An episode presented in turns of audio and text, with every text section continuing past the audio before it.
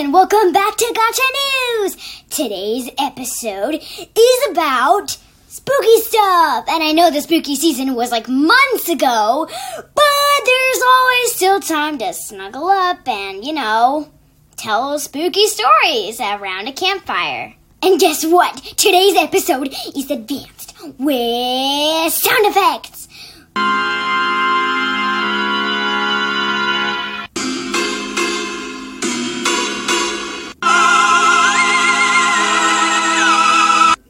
That was an example! So here are some of the things that scare me. Spiders. Yes, I am girly enough to hate spiders and worms and other bugs. I'm afraid of ever watching any sort of movie that looks scary again. Yes, I am almost completely paranoid of movies.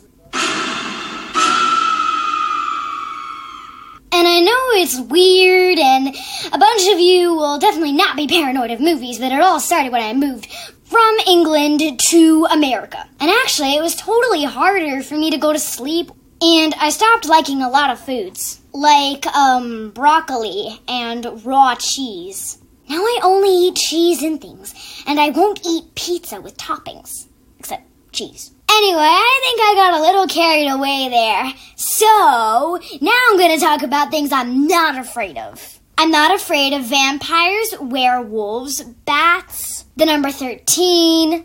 I got the fear of the number 13 from one of the phobias. You know, like arachnophobia. The fear of spiders, and I don't exactly... I'm not saying like I have that, but I am scared of spiders. I am scared of spooky sounds, so it was kind of hard to record all the sound effects in this episode, but I think I've got my brain wrapped around it. But it's really hard for me to get past this one sound effect that really creeps me out. And I'm sorry if that creeped you a little out too.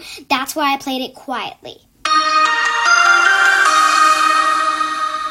There, that can cheer you up. Well, that's all for today's episode of Gotcha News.